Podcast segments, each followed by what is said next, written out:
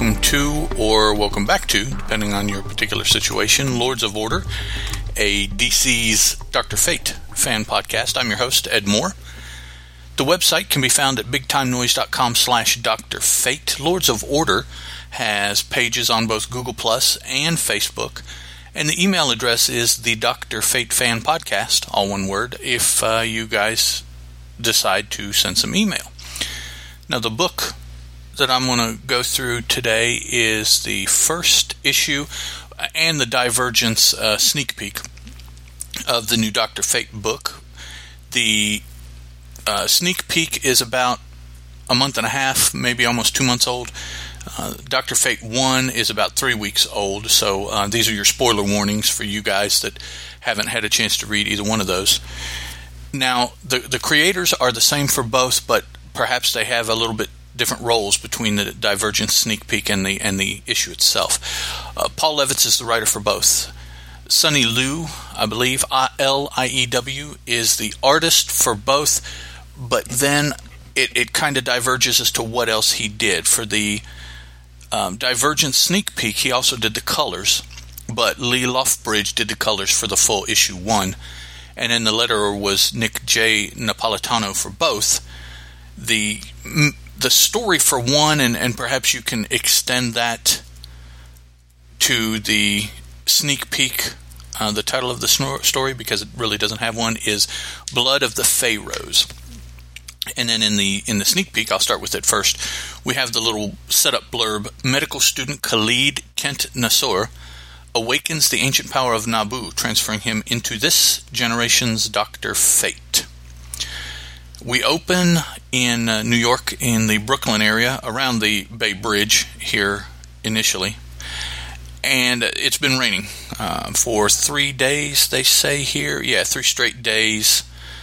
The, the situation is getting pretty rough. We have uh, a, a, pack of dogs that uh, find. Well, well, first of all, we see that traffic is really snarled uh, because of the weather.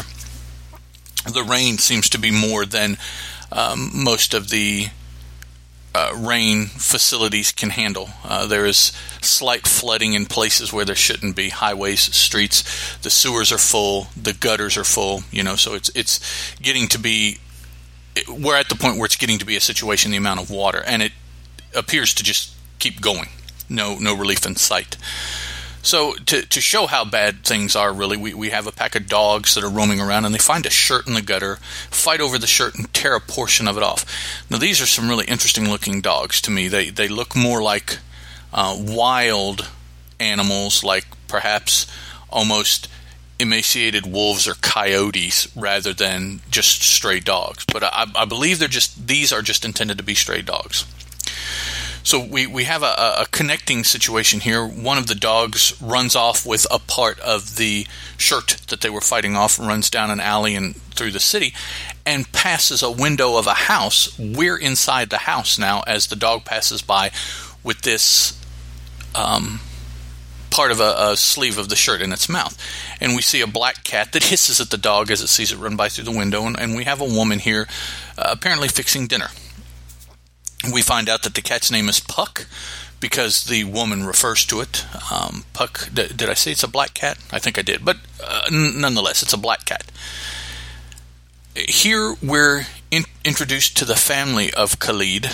Uh, he is the youngest son who has finished college and is preparing to enter medical school. So that makes him, what, 21, 22 about?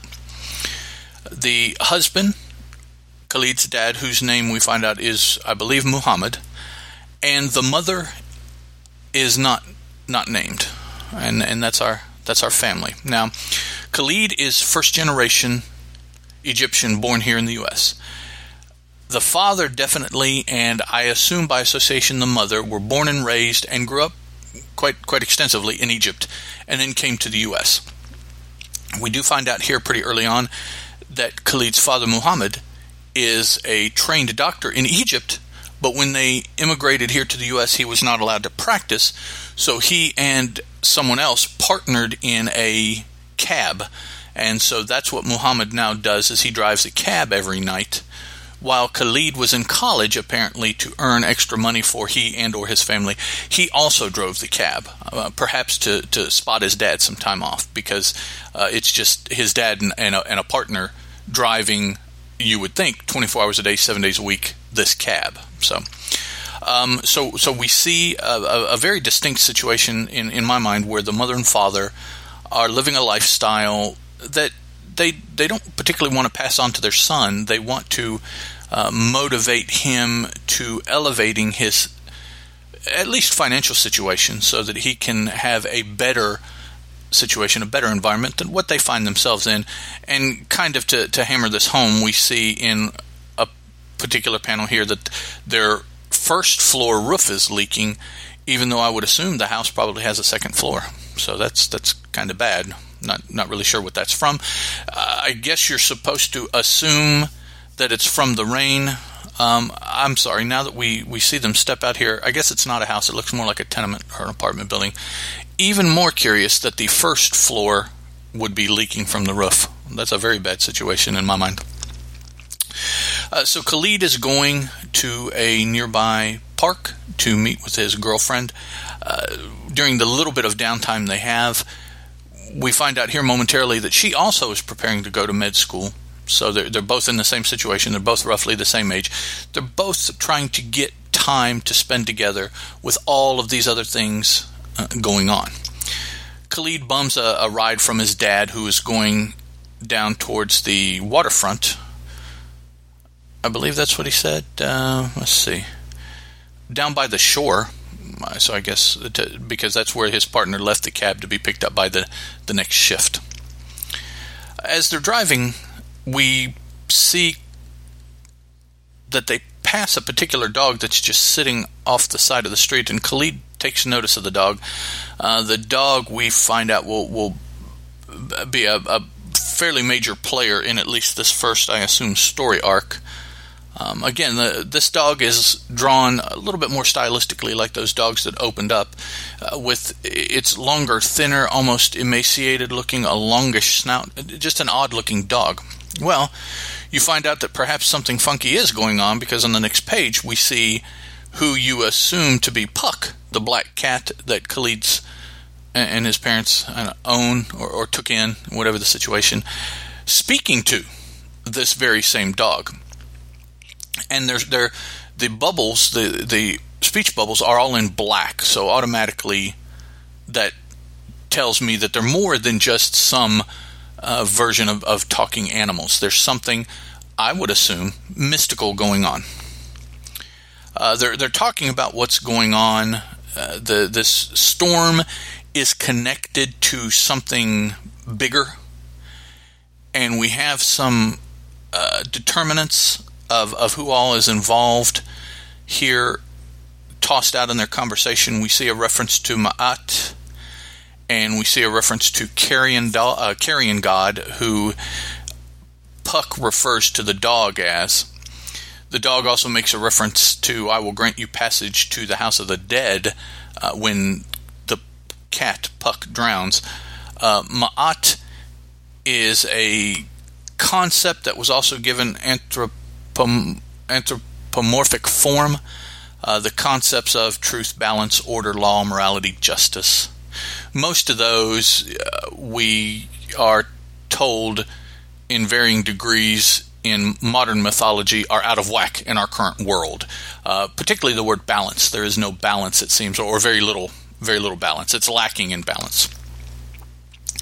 Uh, Anubis is the god of the afterlife in ancient Egypt and uh, is most often represented by a jackal head on whatever it might be uh, a human body. There are statues of a of a dog with a, very stylized jackal head, long snout, big ears. So we're dealing with Anubis. We're dealing with the concept of Ma'at, but I don't believe that we're dealing with the uh, any type of personification of Ma'at, which also um, is a female, which in my mind associates more with a cat than it does with a dog, which I associate with male. I don't know why, but that, that's just my immediate association. Uh, we will find out here in a, in a little bit more precisely who this cat represents. After the dog and cat, uh, Anubis and this cat speak, the cat disappears in a puff of black smoke with some Egyptian hieroglyphics in in the smoke that you can see. So now we go to Khalid. He has uh, met up with his girlfriend Shea. They're walking through a garden, talking. He's he's trying to he's trying to make time with her. You know, he's he's trying to to, to hook it up. Right? Is that what you kids say? Hook it up? Well, anyways. And uh, this is where we find out that she also is in med school because she kind of blows him off. Uh, she doesn't have the time right now to invest in them that he does. He wants to because he knows his time is going to be even more limited very soon. She is of the mind that the time is very limited now. So her her time frame is moved up where his is moved back a little bit. You know, so there, there's a little bit of of conflict there. He wants time and feels he has time. She well, doesn't really want time because she feels that they don't have time. Uh, so the two are trying to balance out the same life, but they're not in the same time frame in doing that. We continue to see the severity of this storm uh, that is here. It just is unrelenting. So she goes off to do these other things that she feels feels is more important than spending time with, I would assume, her boyfriend, other than just a friend. While he's uh, walking around, kicking the water, you know, all, all down in the mouth, he runs into Puck and decides that he is going to um, try to to uh, do something nice, try try to regain his girlfriend's attention. He's going to buy her something, and they happen to be near the museum, and he goes to the gift shop in the museum because she has a particular fondness for things that reminds her of the old world. I'm assuming Egypt. I don't know that she was born there or that he was. Perhaps they were, and so they also have a little bit of time, which would a little bit of time in country there, which means that Khalid is not first generation American if he was born in Egypt, of course. So that that's not very distinct, probably not very important. Uh, what is is important is that he is of uh, Khalid is of Egyptian heritage, and so everything we're seeing, the mythology of this initial story. Uh, we do know already, uh, if you have been exposed to Dr. Fate, that there is an ancient Egypt connection, but I haven't always felt that it was a, a primary function of the character, but rather uh, a secondary or an additional function. But here, I'm I'm really picking up between this divergence intro and the, the first issue that there is a, a major connection between Doctor Fate and ancient Egypt Egyptian mythology. So he goes to the gift shop, and as he's walking through the Art for Eternity exhibit, uh, he hears his name, Khalid Nassour, and he turns, and there is a statue of Bast holding the helmet of fate. And she says, The tide is upon you. And that's that's the end of our our preview here. Now Bast is the ancient uh, goddess of I'm looking here of warfare which is odd if she's on the the good side and Anubis is on the bad side. Uh, but I guess what it is is that to fight off Anubis, you need a warrior. So, being the warrior goddess, she uh, and and her uh, her images are often cat cat heads on whatever on a stylized body on a human body, whatever it may be. So, I, I there there are a couple other deities that this could have been, but there is most definitely a reference in the first issue to the fact that this black cat puck, as they're calling it, refers is is a manifestation of the goddess goddess Bast. All right, so we move over to the first issue. Um, first issue had a variant cover by Ibrahim Mustafa that I really like. It's really cool. It's the f- helmet of fate in profile with Khalid sitting on top of it, facing the back of the helmet, the helmet facing towards the left. Really cool image. But the book opens, uh, still storming. We see this representation of Anubis uh, speaking out loud, kind of filling us in on what's going on. Uh, he's running around, causing a little bit of havoc. Again, referencing that the Ma'at will be restored, and you, you shall all be slaves in my house of the dead, he says out loud to one particular guy. And from the guy's reaction, I take it that this dog is really speaking to him. There's a white bolt of lightning in the background that Anubis notices, and as he goes to investigate, he says, That bitch, Bastet, would not dare. So uh, it is indeed Bast that the black cat is personifying. We go back to the Brooklyn Museum, uh, which was the museum I mentioned, and we see that the statue is still beseeching Khalid, come to me, come, the tide is upon you, accept your fate. And Khalid is just taken aback, of course, the statue talking to him. He says, What the hell? And so there's a little bit of um, back and forth, uh, uh, not really back and forth, just talking towards Khalid, because, of course, he's not going to be spending much time speaking to a statue because he doesn't believe that's what's going on. It's beseeching him to take the helmet of fate and then the statue disappears and the helmet just falls and bounces on the floor. Khalid kind of freaks out, runs out, and as he does, we see that the helmet of fate is levitating and it calls after him. So he runs out into the storm. Watching him is this black cat personification of Bast, uh, who takes off following him. Again, filling us in on the story Without worshippers, she says, I'm not strong enough to defeat Anubis alone, nor will Amun Ra descend from the heavens to protect these heathens. We need a pharaoh. The boy will have to do. So, Bast is looking for a champion to fight against Anubis because Amun Ra, who is a um, a primeval like higher up deity in the pantheon, the the primeval creator is often what he's referred to will not do anything. So if if we are to be saved from the machinations of Anubis, then Bast feels that she must do something. The humans themselves must do something because God, and I throw that out in big quotes, the the you know ultimate creator will not help them. We then have uh, several panels on two pages, as a two page spread of Khalid uh, speaking with Shea via texting, uh, very current, you know, going back and forth. He then calls his mother to check in with her. Right after that conversation, we now see that Puck has turned up back at the household. Uh, the mother is kind of surprised that the cat's not wet, knowing that the cat has been outside, owning to its mystical nature, I suppose, is, is why that's like that. We then cut to Muhammad, uh, who is driving his cab in this rain. He's picked up somebody that wants to go to the airport, and Muhammad is speaking about and trying to drive responsibly. This person just desperate to get to the airport because there's a you know he has to make a particular flight. So you see some conflict here between uh, the the, the pushing that Muhammad is being pushed, uh, perhaps to be dangerous in in his driving to get this customer this particular fare to the airport. Cut to Khalid, who is uh, beneath or, or near the museum in the subways waiting for train notices that a child has apparently fallen from the platform down onto the tracks. Train's coming.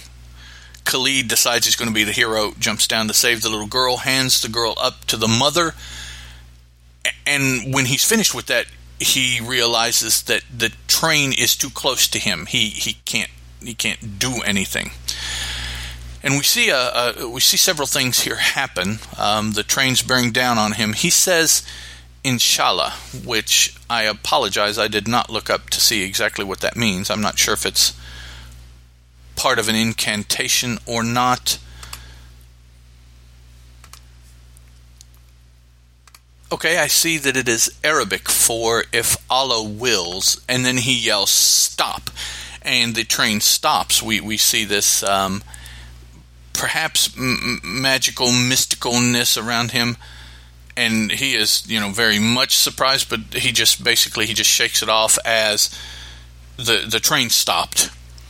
And he haltingly climbs up out of the tracks to the platform, ascends to the street, and is just he's he's befuddled uh, big time now because of the talking statue in the museum, the train just inexplicably stopping, perhaps at his command, which of course is impossible.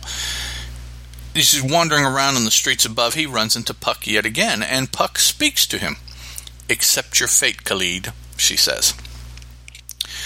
We cut back to Anubis. We have some uh, text bubbles of like reports from a radio or television or something like that. We're not sure. Just filling us in again in the direness of the weather situation.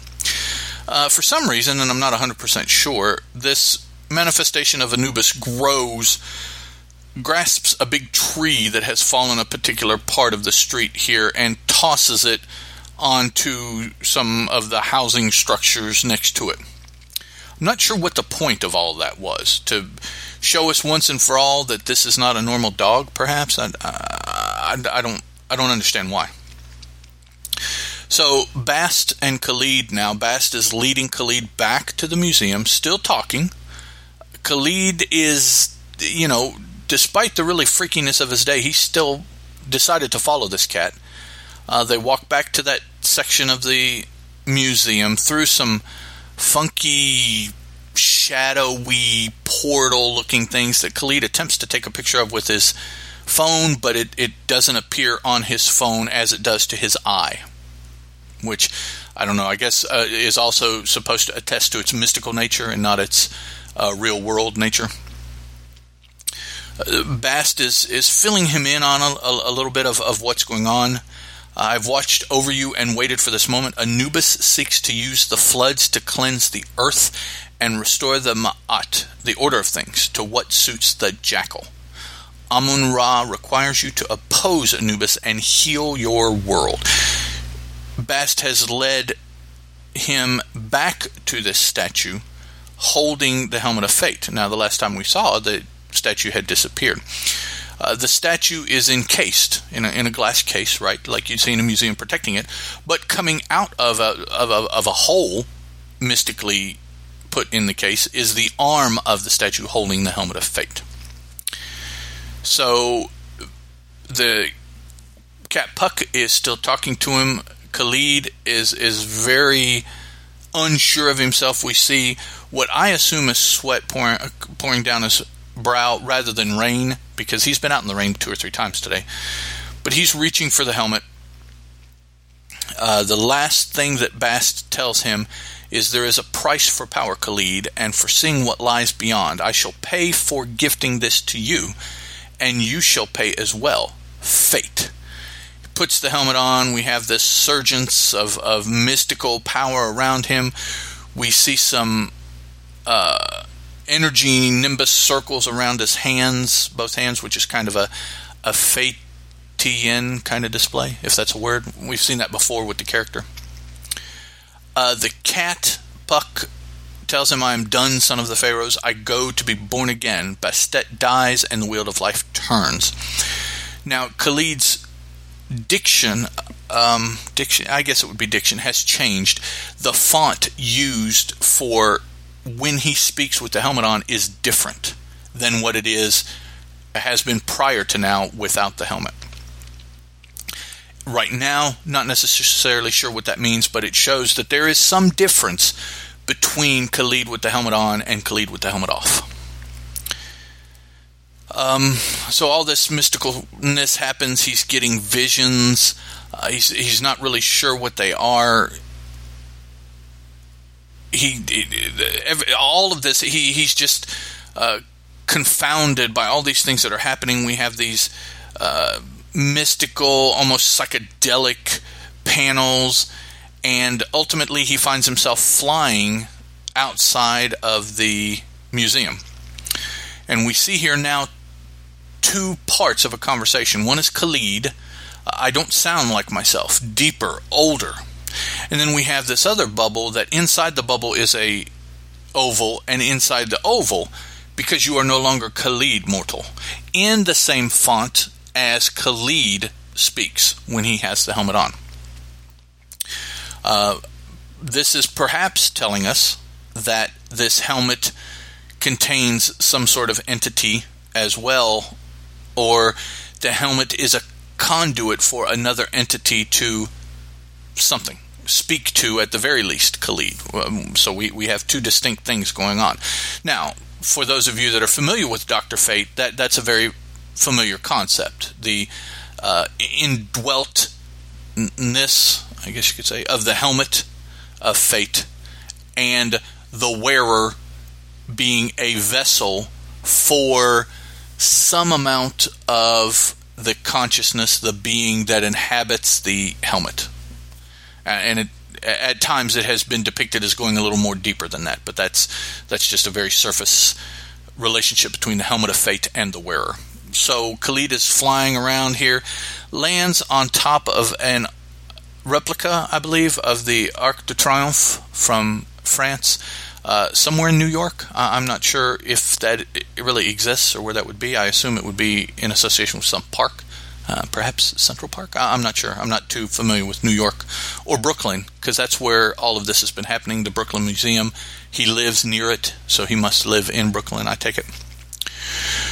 So he uh, is trying to fly and then just crashes on top of this uh, this monument, this art, and and is then shown holding the helmet. I don't know if he took it off or if it came off in the in the crash, but um, he has the helmet off and he is speaking initially with this helmety font, and then his speech clears up, so to speak, to the normal speech pattern that he had had. Well, normal, you know, for Khalid up to this point. point and he's standing on top of this thing, trying to figure out what's going on. How does he get down from here, holding the helmet of fate un- under his under his arm?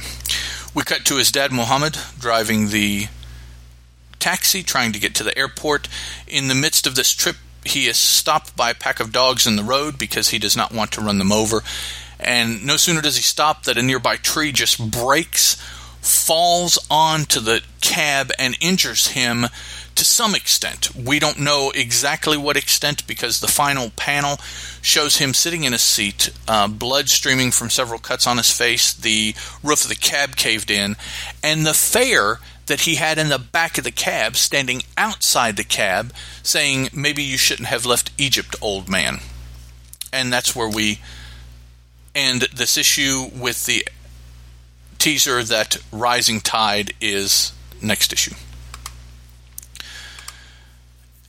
I really like the usage of the uh, ancient Egyptian mythology because that is I'm not overly familiar with that. I'm more familiar with the the Greek and Roman mythologies, uh, familiar with Thor, uh, Norse mythologies.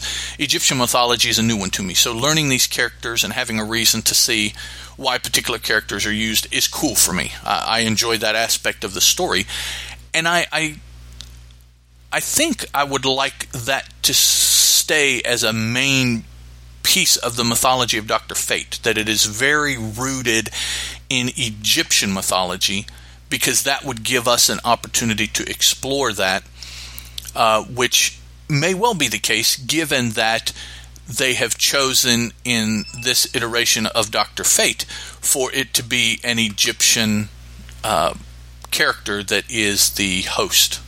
I guess it's going to be host. We'll see of uh, of the entity in the helmet.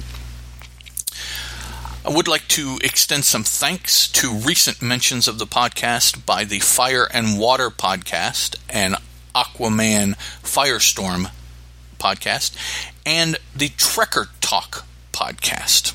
Both mentioned uh, rather positively Lords of Order, and I appreciate that very much. Also, want to give a shout out to Kyle Benning, who left a comment on the website. And Kyle says, uh, Ed, I've really been digging the podcast. Dr. Fate has always been a fascinating character, and I've really enjoyed your take and recap on his exploits. I've been working my way through your back catalog of episodes this week at work. I'm currently listening to episode 29 and thought I'd chime in on the Spear of Destiny and its effects on the superheroes of the JSA. Now, remember, I was a little uh, wishy washy on exactly how that worked. And I have had several comments. Uh, this is one, and there will be a couple more in, in subsequent episodes when I get to them, of folks helping me clear that up, and that's that's cool. Um, Kyle continues. Uh, let's see. The spear didn't rob them of their superpowers. It instead enthralled them. Anytime they got within the airspace of occupied Europe, the spear's power took control of them, making them slaves to the will of the spear's wielder, Hitler. So the superpowered costume crime fighters of America would become slaves of the Nazis, uh, and thus they uh, slaves of the Nazis should they try to interfere. To explain why the JSAers didn't instead attack Japan, the plot device of the Japanese controlling the Holy Grail was used. The Holy Grail's possession had the same effect, preventing any superpowered or magic powered heroes from entering the Japanese sphere of control during the war. To see more of this, check out the first few issues of All Star Squadron written by Roy Thomas. Issue 4 specifically features the heroes, including Dr. Fate, falling victim to the Japanese mind control. Now, uh, we will get to I will get to rather covering All Star Squadron. Uh, going chronologically, the All Star Squadron appearances don't necessarily start with the earlier issues of All Star Squadron. They'll bounce around, but I'm sure since Doctor Fate is in issue four that we will I will end up talking about issue four.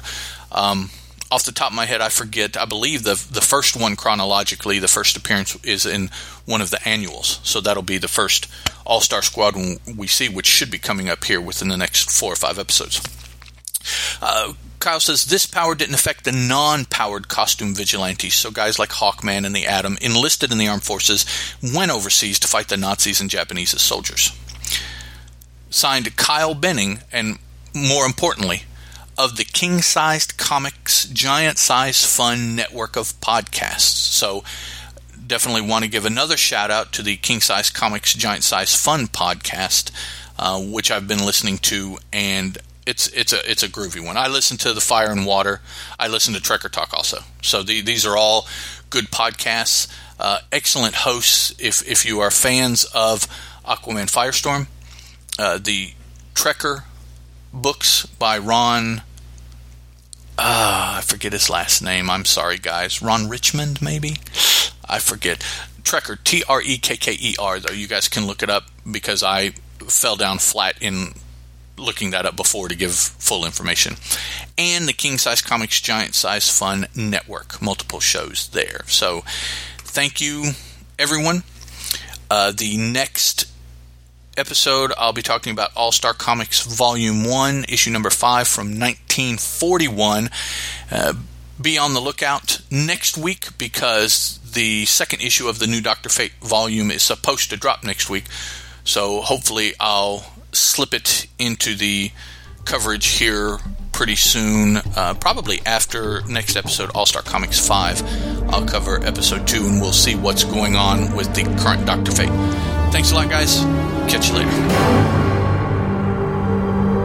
Lords of Order is a Teal production, and as such is licensed under a Creative Commons Attribution, Non Commercial, Non Derivative 3.0 Unported license.